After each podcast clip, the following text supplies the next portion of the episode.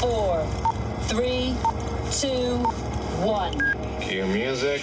This is Movies First with Alex First. Human guinea pigs.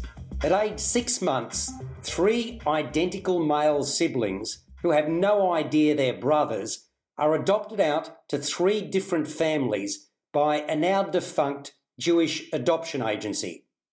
The reason they're separated has to do with a bizarre nature versus nurture scientific experiment, the results of which are never published.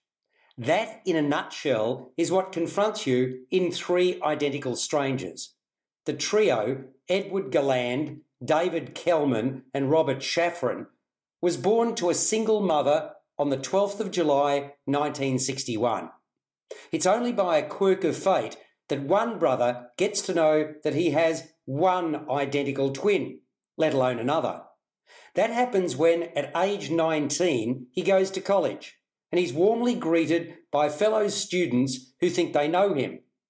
I'm loath to say any more about that in order to preserve the integrity of the documentary. The trio seems genuinely delighted to have found one another and become inseparable, partying hard and going on to set up a thriving business together. Life appears rosy, only dig a little deeper and it's far from it. Their adoptive parents are none too happy they've been misled by the adoption agency, which never revealed the children were separated. Further, the secretive nature of the science project remained a mystery. Only later in the documentary are the psychological effects of the separation revealed, and they are deeply disturbing. Put simply, the highly regarded and credentialed psychiatrist who led the study was literally playing with people's lives, something he was never seemingly held to account for. You're listening to Movies First. For more, like us on Facebook and follow us on Twitter. For all their similarities, there are also differences between the three.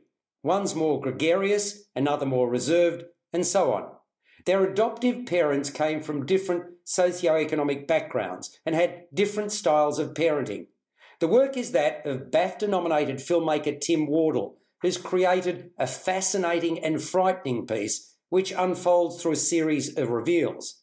Three Identical Strangers includes interviews with two of the siblings and their adoptive parents, relations, and friends, and an investigative journalist. You're left with an understanding of the impact that the gross abuse of power had on those who were unfortunately caught up in the web. And I'm here to tell you the subterfuge continues to this day. To find out how, you'll need to see Three Identical Strangers. It scores an 8 out of 10. You've been listening to Movies First with Alex First. Subscribe to the full podcast at Audioboom, Stitcher, and iTunes, or your favorite podcast distributor. This has been another quality podcast production from Bytes.com.